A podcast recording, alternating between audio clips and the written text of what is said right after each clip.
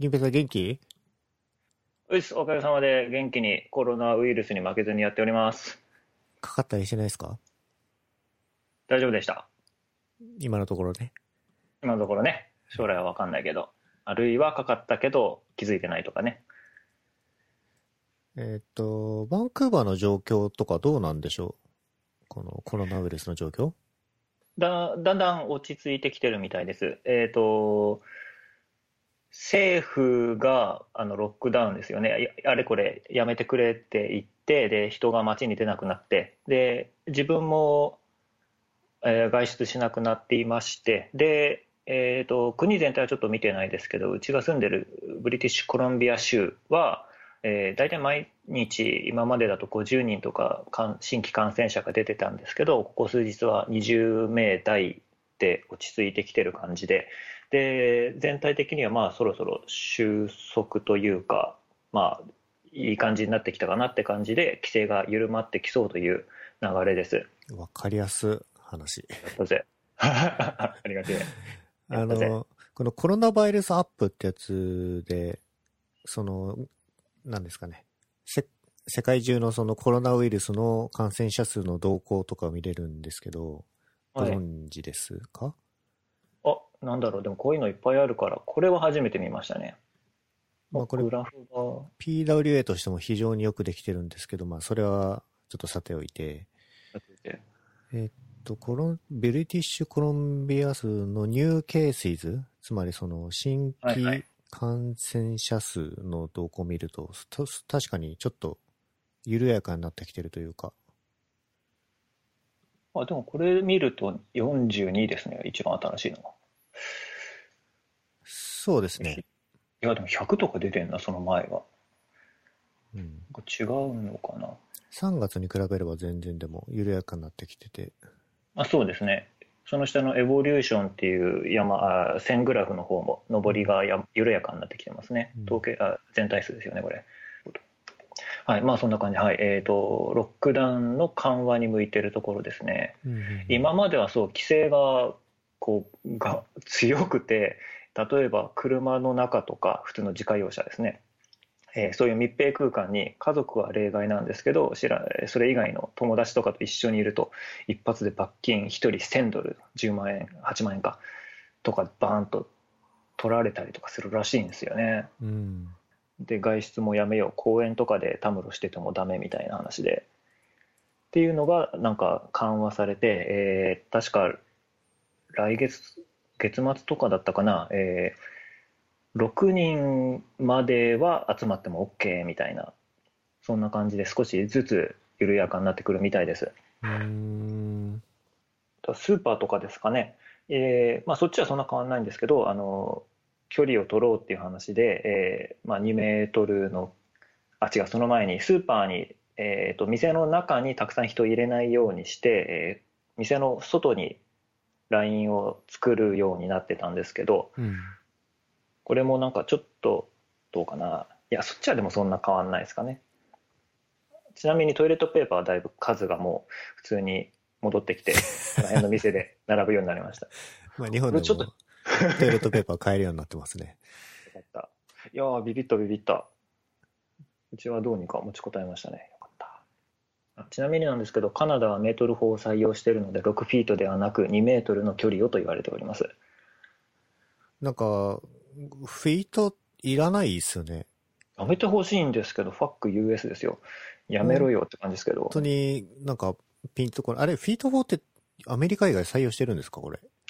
どこかもういくつかあったと思うんですけど、あーまあ、ほ実際アメリカのみじゃないですかね、ほとんど。うーん。まあ、あとね、直してほしいのは、あの、ね、年月日の表記？ああの、年ー、が。一番最後に来るやつ。はいはいはいはい。あれもややこしいんですよね。日、月、年になってるところもあるしそ、月、日、年になってるパターンもあるし。年や月日めに。統一したい。ですよね。なんなら ISO に従ってくれって感じですね。日本でも大体同じような状況ですね。あのーこの前、非常事態宣言が延長されましたけど、まあその人と人との距離を保つっていう努力はずっとしてて、してきた結果、今のところその、1日あたりの感染者数も減少傾向にはあって、まあその日本人の努力の成果が出てるのか出てないのか、多分東京都とかでも1日あたり50人未満の発症が続いてるっていう状態ですね。まあまあ前まではその100人越してたりしたんで、まあその2週間前の自粛の結果が出てるっていう状態だと思いますね。うん。いや、とりあえず良かったですね、じゃあね、やっぱ。うん。まだこれから先も長そうですが。そうですね。その医療機関のパンクを防ぐっていう意味では多分成功に近づいてるのかなと思いますね。そうですね。あとは第2波の方をどうにか乗り越えていただければ。ね、本当に根本的に解決するためには、その人類全体がコロナウイルスに対する抗体を持たなきゃいけないのかなとは思ってるんですけど、まあ、その手段が全員がかかるか、全員にワクチンを打って、その抗体を持つかっていうところだと思うんですけど、うん、まあ、そこまでね、まあ、結構時間かかると思うんで。そうですね。とりあえず、やばいところまでいかないように、ね、先延ばしにしつつしつつ、うん、ワクチン頑張ってくれって感じですね。そして現在の医療機関の皆様にも頑張っていただきたい。本当それですね。違うな、もう頑張ってるだろうから、その調子で、かつ体には気をつけていただきたいってとこですかね。うん、もうだから、感染して回復した人っていうのはもう一密定数って言ってもまだ数千人のレベルなのかな？その人たちはもう多分活発的に行動して良いと思ってて、外に出てもかかってもね、抗体があるわけですから、二次感染っていうのは防げると思うので、そういう人から順にその規制を緩くしていくっていうところをやっていかないといけないのかなっていうのは、ぼんやり思ってるんですけどね。まあ、そうですね、ずっと閉じ込め、閉じこもってろって言われても難しいですからね、ね少しずつ出していかなくちゃですよね。抗体ができないとかいう話もちらっと前聞いたんですけど。え、そうなんですか？はい。いや、わかんないです。まだ研究の途中なんですけど、その可能性があるみたいな。例えば、インフルエンザもなんだかんだで、こう、毎年ワクチンじゃなかった、えっ、ー、と、まあ、えー、なんだっけ、ワクチン、インフルエンフル、まあいいや、なんか注射するじゃないですか、冬の季節になる前に。はい、あんな感じで、こう、毎年ちょっとずつやっていかなくちゃいけないみたいな、そういう感じかもしれない。そのウイルスが微妙に変化しちゃうっていう意味でってことですかね。ですかね。ちょっとあんまりわかんないですけど。まあ、いずれにしろ、科学頑張ってくれ。いや、本当そうですね。まあ、科学面だと結構ポジティブなニュースがちらほら出てはいますけど、あそうなんね、実用化は遠いでしょうね。そうですね。研究が終わっても製造がね、人数分用意するのも大変そうですからね。そうですね。で、作りながら、じゃあ誰を優先的に配布するのかみたいなのもね、うんそういえば前ネットフリックスでそういう映画やってたの見たんですよ。アメリカが舞台でそういう、まあ、パンデミックがあってやばいみたいな。で最終的には、えー、そのこうワクチンが開発されて配布するんですけどその場面だと配布するのが誕生日ごとになってましたね。ランダムで、えー、何月何日の人は受けていいですよみたいになっててで順々にみたいな。うんなんかその地域とかその人の属性に準じた順序を設けるんじゃなくて、ランダムなんですね、そこは。ランダムというか、その誕生日順なんですね。そうですね。人の、うん、なんですかね、価値、価値とかで判断しないみたいな感じなのかな？でも、それ誕生日遅い人が不利っていう話ですか、もしかして。誕生日がランダムなので、例えば1月1日の次が12月2日かもしれないし。そういうことか。あそうですね。そう、なんか倫、倫理的な問題にもなってきそうなんで、その辺は難しいでしょうね。銀平さんのその、まこのコロナウイルスの影響によるライフスタイルの変化っていうのは家にこもってるぐらいなもんですか？例えば外にランニングとかされてたじゃないですか。はい。その辺は継続できてるんですか？あ、はしてますね。散歩に、外に出るのが一応やった方がいいよっていう話になってるっぽいので、うん、で、まあ散歩とランニングはやってます。ランニング逆に増えましたね。今までだったら例えば、えっ、と、昼間は、えーと、町の方に出てで図書館の机を借りてカタカタしたりカフェでカタカタしたりみたいなことしてたんですけどそういうのは全部なくなってずっと家にいるからやっぱ体力がちょっと有り余ってしまって前よりももうちょっと頻度高めで毎日出たりしてますね。うん。頻度が高くなったのはななんでですかそれは？今までは、えー、外には出ていたのでそれでちょっと体力使って、まあ、23日に1回でいいかなみたいな感じだったんですけど今は何もやることがないのであ体力を使う機会がないのでもう毎日走りに行ったりとか、うん、あ意識的にってことか。なるほどね。そう。バンクーバー周辺のそのなんだ飲食店の状況とかってどうなんですか？日本も同じようなもんなんだろうけどやっぱ閉まってるんですかね？そうですね。一通り閉まってこっちは確か法律かなんかが出てもう閉めなくちゃダメみたいになってたはずですで、えーと、持ち帰りは OK ってことになってるのでで店先だけ開けて、えーまあ、注文を受けて作って詰めて持って帰ってもらうとか、うん、あるいはまあウーバーイーツ的なものとかでね、えー、パート配ってもらうとかいう感じでやってるみたいです、うん、そう言ってもでも大変ですよねみんなきっと、うん。まあ、我々みたいにそのある程度インターネットリテラシーがある人からするとウーバーイーツとか全然使うんですけど使うんですかね、皆さん。ウーバーイーツ。どうですかね。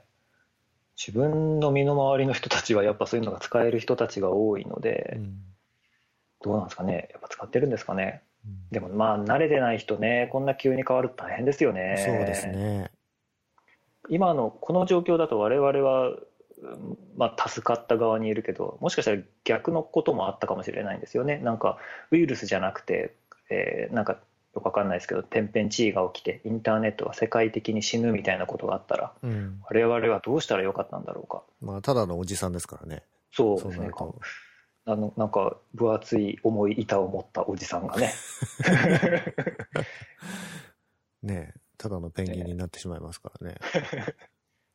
いやインターネットあって助かった。そうインターネット産業でもなんか影響のあるサービスと影響のないサービスが多分あっ、うちの会社のサービスに関して言うと、比較的その影響されにくいサービスだと思うんですけど。本社ってメルカリですか？メルペイですか？メルカリもメルペイもですね。まあ、じゃあこのこ、今の話はメルカリに関しての話ですけど。そうなんだ。メルカリはどっちかっていうと、こう出品が増えたりとかしませんでした？多分、増加傾向にあって、そんな劇的にその何倍とかっていうの話じゃなかったとは思いますけど、多分比較的微増とかそんなような感じだったような気がします。ちょっと定かじゃないし、知ってても言えないんですけど。あ、確かにそうですね。そうそうそうそうそう。とはまあじゃあ転売がうんぬんぐらいですかね。そうですね。そういう問題はありつつ、まあやっぱ皆さん家にいらっしゃるので、取って出品するっていう行為が、まあ暇つぶしになるのか何なのか、増えてきてもおかしくはないのかなと。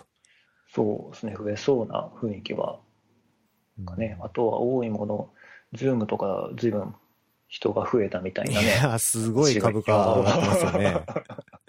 それで同時にね、セキュリティ問題もどんどん発覚していって、うん、あんまり追っかけてないですけど、まあ、うまいことやってくれって感じです。銀平さんが働いてる会社での使ってるサービス、ビデオチャットのサービスって、スカイプですか？あ、うちは今、ズームでした。あ、ズーム使ってるんですね。はい、去年ぐらいからズーム使ってて。ちなみに、グ G Suite って導入してます？会社に。ああ、してますね。そう、メールとかも G Suite になってますね。そういうことは？あの、Google Meets より Zoom 使う理由って何ですか？多分誰も知らないからではないでしょうか。ああ、なるほど。これ前回も同じ質問をしたんですけどね。あの、違う人に。なるほど。優位性がちょっとわかんないなっていう純粋な疑問ですけどね。自分はちなみに今まで使ったことがないです。うん、というのは、もちろん Zoom も便利だと思うんですけど、セキュリティとかの話があったりとかするじゃないですか。多分 Mac のアプリケーション越しだと多分リモートデスクトップみたいに操作できちゃったりして、これいいのかみたいなところもあるんで。Google Meets にはその背景をカスタマイズするとか、その、えー、なんだろうな。遊び心系の機能がないので。ないんだ。ないですね。寂しいですね、それは。まあ、使ってないですけど、別に。う んなるほどね。そうですねうちはズーム使ってますけど、顔を映すことはまずないですね。へえ。と、うーん、そうですね。それアバターみたいなの表示してるってことですか？いや、もう誰も何も表示しないで、社長が喋りながらなんかこう資料とか画面共有とかしてますけど、それぐらいですかね。それ、な、なんでですか？意図的に伏せてるんですか？いや、なんだろう。なんとなくそうなりました。というか逆に顔を見せる理由が自分には分かんないんですけど、あー声色で全てを判断するのって難しくないですか？あ、ちなみに別にうちの会社でも全てを強制してるわけじゃなくって、なんか、各々によって、その辺は緩く運用してるんですけど、まあ、自分はい意識的に出すようにしてるんですよ。うん、まあなんか表情見えた方がいいかなと思って、っていう、まあ見たい人は見てねぐらいの気持ちなんですけど。まああとは、あの、ゲーム産業とかね、結構今盛り上がってて、聞きました。任天堂スイッチがずーっと品薄の状態で、あのね、同僚が買えない買えないって嘆いてますけどね。買っといてよかったですね。あれですね、リングフィットアドベンチャーね、買っといてよかった。勝ち組っすわ。ちなみに、あ、銀平さん、ゼルダも買ってましたよね。はい、えー、そうですね。2月頃に買って、面白いっすね、やっぱ。やっぱりよ。くできてるよ。そうなんですよ。すげえよくできてた、あれ。ね。いや、あんまり面白いから買って、えっ、と、平日に買ったんですけど、その最初の週末、土日の2日間で24時間分やりましたからね。はいはいはいはい。バカだなと思いました。可処分時刻、ん？可処分時間が全部ゼルダに持ってかれました。いや、それだけ優れたゲームっていうことですよね。多す分、ごいっす。スイッチが出たちょっとのと同時ぐらいに出たゲームだったんですけど、一番よ、未だに一番よくできてるゲームなんじゃないかなと。うんいや、任天堂すげえなと思って。あさすが任天堂ですよ。とすごい。Google の仕事術よりも任天堂の仕事術の方がね、知りたいですね。確かにね。なんですかね、あの QA とかなんですかね。ね、プロダクトマネージャーすごいですね。本当にいいゲームばっかり作ってるイメージありますね。はい。硬いですよね。あ、硬いっていうのは、あの、間違いないですよね。そうですね。任天堂が出してるって言えば、それだけで買う価値があるかなって思えるぐらいの、いい感じにブランド育ててますよね。そうですね。そしてそれを悪い意味では裏切らないと。うん。リンクフィットアドベンチャーもいいんですよね。あー、変えたんですね。そうか。この状況になる前に変えたってことか。はい、自分は年末に帰って、で、それ以来大体毎日やってますね、ずっと。それ面白いですか、やっぱり？面白いのもあるし、あと、手軽なので、で、ちょっと、ちょっとだけやろうみたいなのもできるので、うん。なんですかね、続けるのが苦にならない感じがしますね。うん。まあ、ちょっとコントローラーがでかいのは邪魔ですけど、あれは、あの、なんか、リング上のあのコントローラーがないと遊べないゲームなんですよね。そうなんですよね。入れうんあのーそう、あれに挿してないと、一回ゲームが止まって、セットアップしてくださいっていうメッセージが出てきちゃうんで、うん。必ず全部つけてからゲームを始めるようにしてます。あしないといけないですね。毎日やってるんだ。毎ほぼ毎日ですね。4月はそう30日全部やってましたし、どのぐらいの時間それはやってるんですか？どれくらいかな。でもまあ、短い時は1日本当10分、5分とかだったりするし、うん長くても1時間とかじゃないですかね。うんうん。やっぱ疲れますからね。任天堂のアプリを入れておくと、統計が出るんですよね。うん。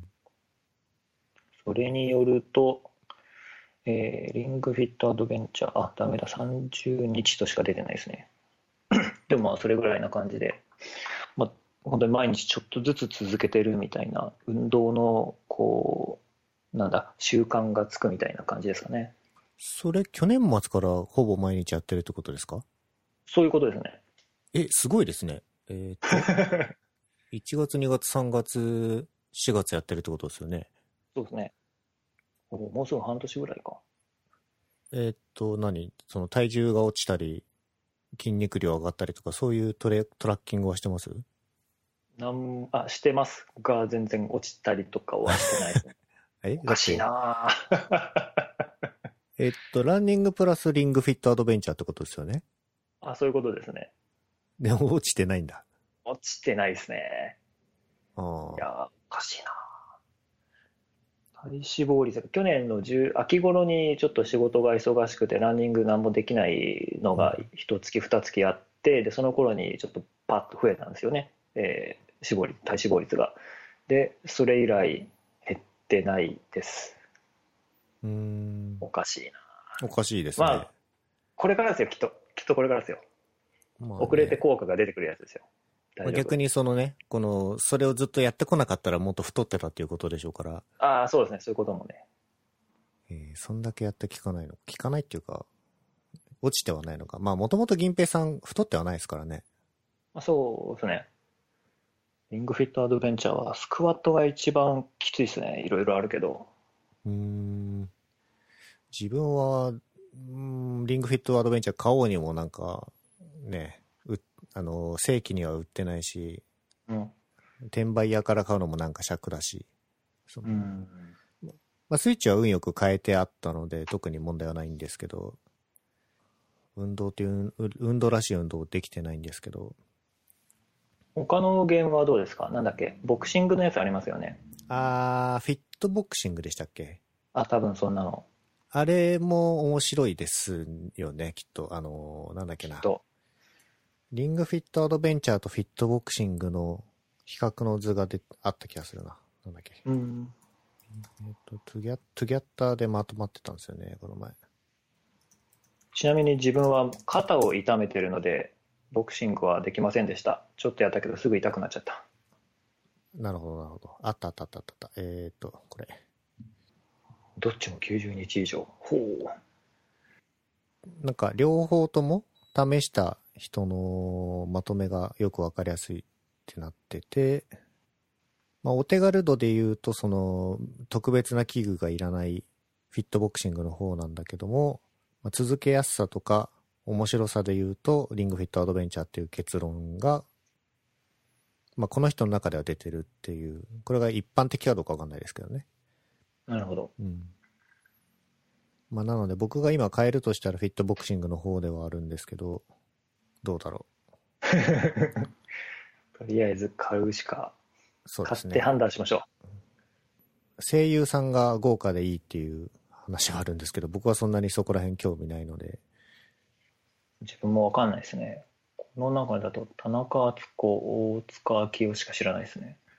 ですよね。そう、リングフィットアドベンチャー、あ、定価8000円なのか。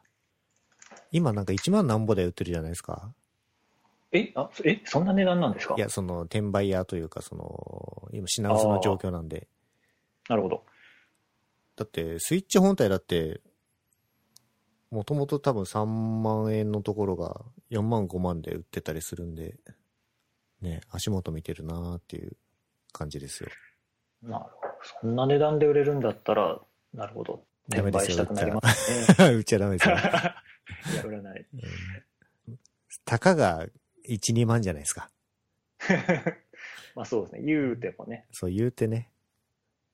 前回かななんか、ま、バンクーバーマラソンの話しましたっけ？ああ、そういえば。あれは中止あになっ。そうなんですよ。中止になって、あ先ー先週末だったかな？それぐらいの時にやるはずだったんですけど、まあこんなご時世なので、法律の問題もあったので、うん。えー中止になりましてで、残念代わりにバーチャルマラソンとして、えー今年はやるそうです。なんか、今月いっぱい、えー好きな時間と場所、ああさあそう好きな時間と場所でもともとのあの距離を走って自己申告してねという感じになってそれは同じ団体がやってるんですか？そうです。同じ団体です。へえ、面白い。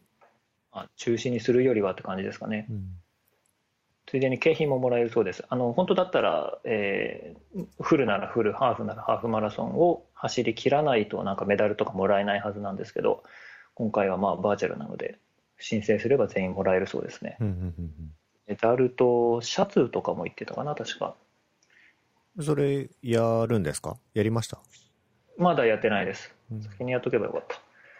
これからですね。自分はハーフマラソンで登録したので、42.195キロの半分、21キロちょいをどこかで走らないといけない。うんその、えっ、と、申請のフォーマットってどういう感じ？もう自由入力なみたいな感じなんですか？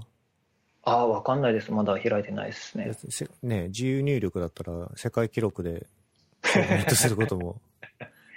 まあ別にそれでこう公式記録公式記録として残るわけではないので、はい、もちろんそもそももしかしたら時間の入力とかもないかもしれないですね。なるほどね。走りましたチェックボックスとか、うん、知らんけど。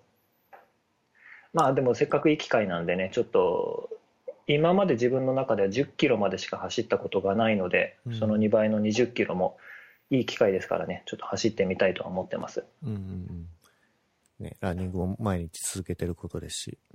そうですね、最近。そんなせんちゃんはいかがですか？ランニング。最近は週に何度ほど？いや、だからやってないんですよ。外出てないんですよ。あのー、あ、そうか。免疫力低下して打つのも嫌だなとちょっと思ってやってないんですけど、あんま気にしなくていいんですかね、これ。うん、どうでしょう。物に触れなくて、で、人と、まあ、いわゆる濃厚接触みたいな距離で1時間30分とか、なんか、ある程度の時間、えー、近距離にいるみたいなことがなければ別にいいんじゃないかなと、屋外ですからね、いいんじゃないかなと思うんですけど。そうか。じゃあやるか。ぐらいの気持ちがあったんですけど、確かにね。ええまあずっと家にいてもあれですし、ね、散歩とかはしてもいいんじゃないんですかね。散歩もだから気軽にやってないんですよね。そうなんだ。うん、近くのスーパーに行くぐらいなんで。うん。ああ、隠平さんが、これ書いてくれてますね。はい。GitHub コードスペーシーズ楽しみ。ついにオンラインです。開発が完結するですね。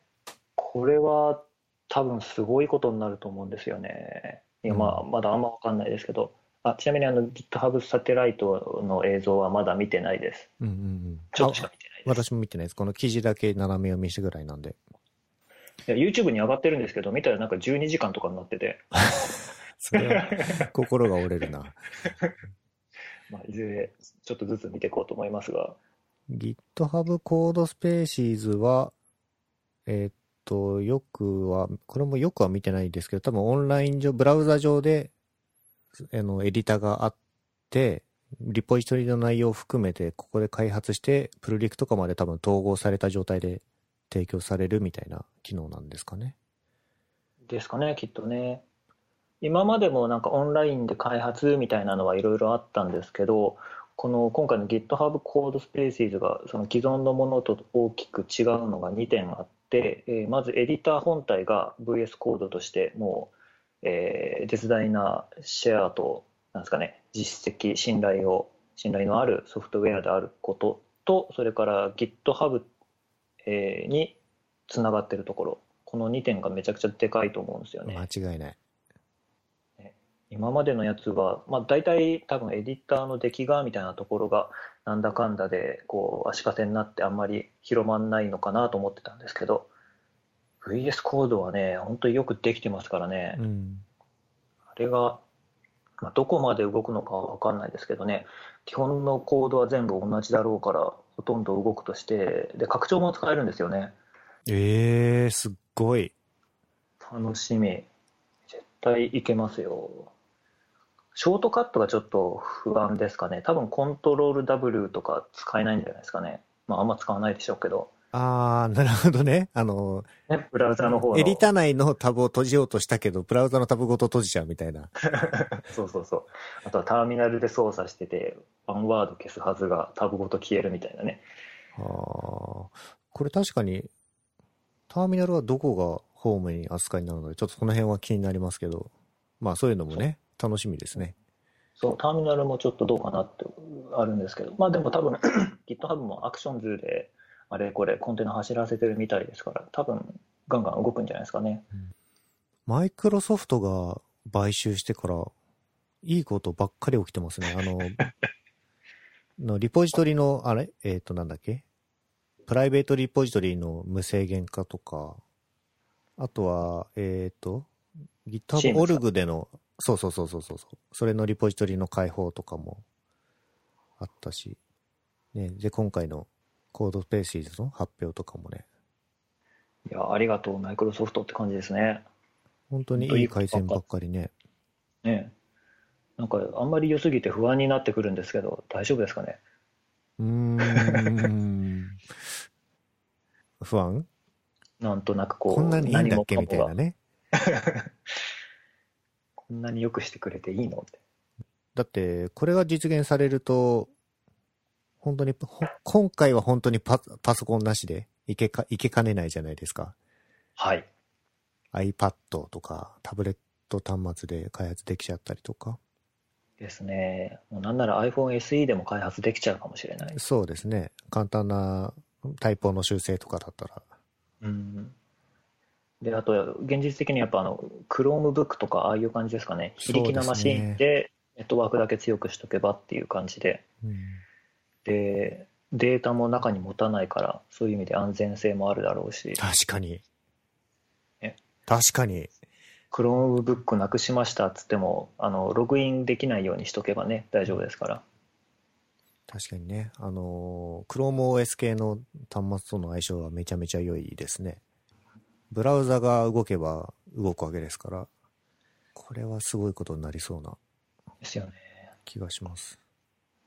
何年か前に Chromebook で、えーと、Linux が動いてでその Linux で VS コードを動かすみたいなのがあったんですけど GUI の。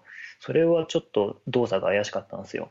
でももう完全にブラウザの中で動くってなったら Chromebook Chrome ですからね。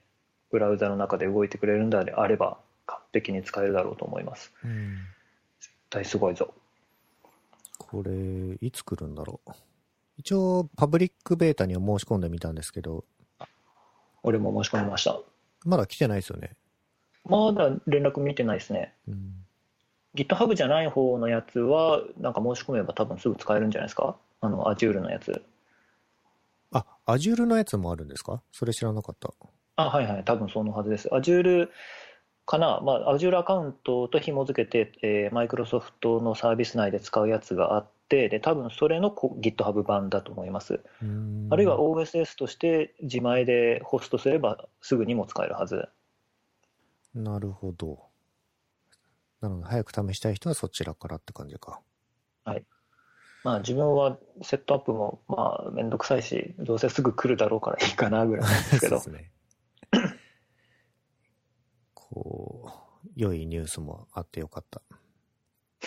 うん、そうですね、我々界隈では、ビッグニュースですね。あと個人的にはですね、Windows の方で WSL、Windows サブシステム for Linux って言って、Windows 10の中で Linux が走るっていうのがあるんですけど、うん、それの V2 というのが出てきて、で、これだといろいろ刷新されて、Docker が中で走るらしいので、それもちょっと楽しみにしてますね。ほうほう。今のやつはちょっと,、えーと、Linux が走るんですけど Linux がそのまんまじゃなくて Windows のあの下の方のレイヤーで一回 Windows の API に変換してからみたいなのがあってでそれだとちょっと Docker がうまく動かなかったんですよ。うん、それを、えーと、V2 の方ではもう完全にあのバーチャルマシンみたいな感じで Linux が走るということででそれであれば普通に Docker for Linux が動くので開発とかでも Linux あ Docker が使いやすくなると。はいはいはい。まあ、正直そんなに Docker 使ってないんで、ちょっと そこまでって感じでもないですけど、でも、うん、いや、でもやっぱ選択肢が広がるので楽しみではありますね。そうですね。これがメインのアップデートってことなんで、5月のアップデートってことなんで、もうぼちぼち来るはずですね。まあ、Windows の方向けの話ですけど。うん、あでも Windows で動くようになるってことは、Mac の人でもチームの中に Windows がいるからみたいな感じで躊躇してたのが今後は不要になるってことかもしれないですね。確かに。すごいじゃないか、GitHub。ありがとう、マイクロソフト。あとは舐めてない話題が一つあった。鬼滅の刃を読んでるんですか？あ、はい。最近ちょっと買っちゃいましたね。やっちゃいましたなんでだったか覚えてないですけど、そう、ちょっと行くかと思っていや、面白いのは知ってたんですよ。あの、うんジャン、なんだっけ、週刊少年ジャンププラス、毎年、えーで、えー一回無料公開やってて、で、序盤の方を読めたんですけど、それ読んで、あ、面白いなと思ってたんですけど、なんか、こう、流行ってるから後から行くのもな、みたいな感じがあって、ちょっと躊躇してたんですけど、最近になって結局、買ってしまいましたね。うん。買って、Kindle で買うので、読み終わるとすぐ次が出てくるじゃないですか。はいはいはいで、。そのまま買うじゃないですか。うん。という感じでもう、ねああっという間にね、一番最後まで行ってしまいましたね。あの、Kindle で一番最後のページに行くと、次の 2, 2巻目の購入ボタンが出てくるんですよね。あで、自分ブラウザ版使ってるんですけど、漫画読むとき、あれだともう、すぐ次の巻の冒頭がサンプルとしてそのまま読めるんですよ。あらー、うまいなー うまいっす。商売上手ですね。己アマゾン。止まんなかったっすね。うんまあちょっと話を振ってみたんですけど、実は鬼滅の刃に僕ハマりきらなかった人類で、いや面白いんですけど、あの、能力ものだと、んなんだろう。例えばハンターハンターみたいな完成度ではないかなっていう気持ちなんですよね。うんうん。そうですね。能力ものって感じでもないですね。じゃあ何かって言われてなんだろう。まあバトルですかね、ただ。バトルですね。割と根性論ですよね。そうですね。うん面白いんですけど、こんなにす、鬼滅の刃旋風起きるほどかという感じはちょっとしてたっていうぐらいなんですけど。ああ、それはわかります。うんそこまでかみたいなところ確かにありますね。まあ、面白いんですけど。面白いんですけどね面白いんですけど。これちょっとあれですよ。僕からするとサマータイム連打の方が面白いんですよ。いや、でもサマータイムレンダーいいですよね。俺も大好きです。これはなんで読んだんですか？これも、えっ、と、ジャンププラスですね。であの毎週分全部無料で今まで配信しててでそれ追いかけながら読みつつ単行本も全部あー Kindle ですけど買いつつあーうん。サマータイム連打の面白いところはラスボスが割とすぐに出てきてで対決したかと思ったら戻ってみたいなはいはいはいはい。タタイムリープものですからね、これ。そう決着がつきそうでつかないみたいなねうん。で割とどんどん後から謎が出てきてでちゃんと伏線も回収しつつうんうん。でよく見ると細かい設定もちゃんとされててみたそういなねですね。うんいや細かいですよねあれいや、よくできてると思いますよ。たサマータイム連打。単行本の後ろの方になんかまとめてこう解説があるんですよよね。うん。はいはいこれ見てあなるほどねみたいな細かいとこまでよく考えてあるなってで、だんだんこう、も、戻れる時間が後になってきて、はい。少しずつ追い込まれていくんだけども、解決にも向かっていくっていう。無制限に時間を戻れるわけではないという。いやーどうなるのかな。でもそろそろ今度こそ決着つくんですかね。あー今な、最、最新刊何巻だっけな。最新刊何巻かな。どれだ？いた9今九9巻出てますね。あじゃあ10巻でね、どこだ、かどこまで話が動くか。もうちょっといくかな。いやーでも楽しみだな終わりも。うん。終わらないでほしいと思いつつこうきっと綺麗に終わらせてくれるだろうからそうですね。終わりが楽しみですね。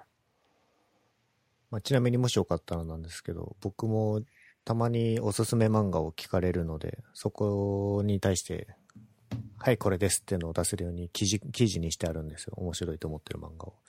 なるほどはい、このおすすめ漫画リストっていう記事に書いてありますので、僕の趣味はこんな感じなんだなっていうのが、もし知りたい人がいたら、こちらをご参照ください。なるほど結構好きなのも入ってますねチェーンソーマンもいいっすねチェーンソーマン面白いっす。面白いっすね電池がバカなのがいいっすねあ、ほんとそう。あの人がこうバカで無教養で、いやー面白いこのなんですかね主人公が一番魅力あるんですよねチェーンソーマンそうです、ね。他の人たちもいいけど、僕はパワコが好きなんですけどね。パワーが。パワー、パワーちゃんいいですね。面白いですね。うんです。よし。よし。じゃあ、みんなで漫画を読もうって話でしたね、今日は。はい。いや、前半だいぶいい話だったと思ったんですけど、まあ、結論漫画を読もうということで。漫画は人生を豊かにします。はい。漫画漫画じゃなくてもねほあの小説とかでもいいと思いますけどねはい。小説読みますか？小説は最近読んでないです。あー、嘘。えっと、一つ読んだのがあるわ。なんだっけな。えっと、悪道日記悪道日記これは全然新しいとかいう話じゃなくって、えっと、すごいふ古い作品の、えっと、日本語版？多分、なんだっけな、これ、その作者が、どこ出身の人だか忘れちゃったんですけど、えっと、なんですかね、双子の子供がその戦争によって疎開で、おばあちゃんのところに預けられて、そこで生き抜いていく。まあ、そのおばあちゃんがひどいおばあちゃんなんですけど、そこで生き抜いていくっていう、えっ、と、小説ですね。で、なかなかこう、た時折こう、ひどいぐあの表現とかも出てくるんですけど、これは面白いです。悪道日記。フランスかな？アゴタ・クリストフ。双子のなるほど。うん。ちょっと読んでみようかな。あ自分はですね小説 SF が好きでよく読んでたんですがはい。あでも一番最近読んだのは SF 全然違うんですけどあの吉本バナナってご存知ですかね？はいはいはい。有名ですね。あの人のやつが好きでで最近まだ読んでないのを見かけたので買って読みましたえーあれ？でもタイトルわかんない お同じ現象になって。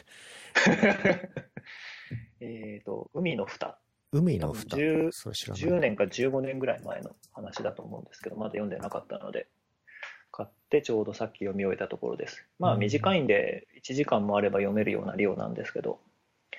ああ吉本バナナを読んだの久しぶりですねでも。なんか、しばらく読んでなかったんですけど。でもやっぱ好きな作家はって言われたら吉本バナナの名前を挙げたいなと思いますね。う。えー、じゃあちょっと、今日の宿題として、これを読んでみますわ。いやーどうすかねえ、なんで？面白いか 面白いかわからないですか？わかんないですね。あ、でもまあ短いから、ちゃ、ちょ、ちゃちゃっと読んでみる分にはいいかもしれない。うん好きな人は好きだと思います。吉本バナナなんか話が大体みんな似通ってるんですよねう。ん。大体こう、主人公の女の人は若い学生、大学生か若い OL ぐらいで、で、金と時間に余裕があり、で最近、えー大切な人を亡くしました。で、田舎に戻ったりなんなりして、ゆっくりするみたいな話です。大体全部。そうなんですね。大体そうです。今言ったやつもそうですね。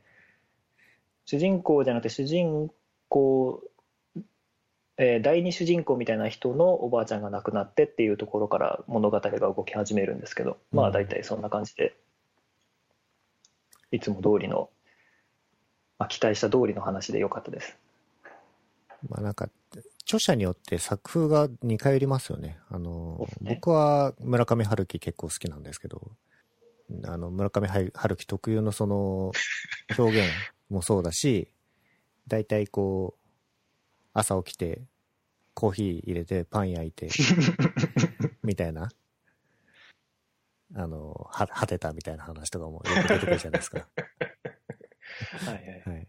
もうコピペになるぐらいね。まあでもそうは言ってもやっぱそういう文章がね、ハマる人にはハマるので、そうですね。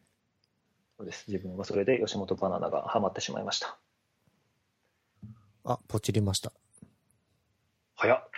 なるほど。ちなみに、一番のおすすめは、つぐみっていう話です。ちょっとすいません、ぼっちった後で申し訳ないんですけど。こら、次に つぐみ。これ相当古いと思います。アルファベットでつぐみですね。なんか映画化もされてたみたいな話を聞きますが、そっちは見たことないです。えー1990年に映画化。うん。これは、あの、人が死んでない話なんで、うん。でそんなにゆっくりしてないので、あの、良い意味で分かりやすい話ですね。なんか、吉本バナナはこう、雰囲気で話がぬるぬるっと進んでいって、あんまりあらすじみたいなのも書きづらいんですけど、つぐみはちゃんと,、えー、と物語がすごいはっきりしてて、登場人物も、うん、なんだろう、キャラ、キャラが立ってて、普通の文章あ、普通の小説として面白いなと思いました。うんポチりました。あマジっすか？いや、ありがとうございます。こういう時にすぐ買えるのは便利ですね、インターネット。ありがとう。そうですね。アマゾンか。じゃあその隙に俺もじゃあ、駆動日記をポチりますかね。駆動日記。うん、僕僕は割と好きですけど。Kindle、これかな？双子、双子、あ、双子ね。はいはい。よし。はい、ポチりました。はい。ポチり合いですね。まあ、何より銀平さんが元気そうでよかったです。おかげさまで、せんちゃんのおかげです。はい。まあ、またちょっと次の収録までお互い生き延びましょう。そうですね。はい、じゃあ、どうも、お大事に。はい、ありがとうございました。ありがとうございました。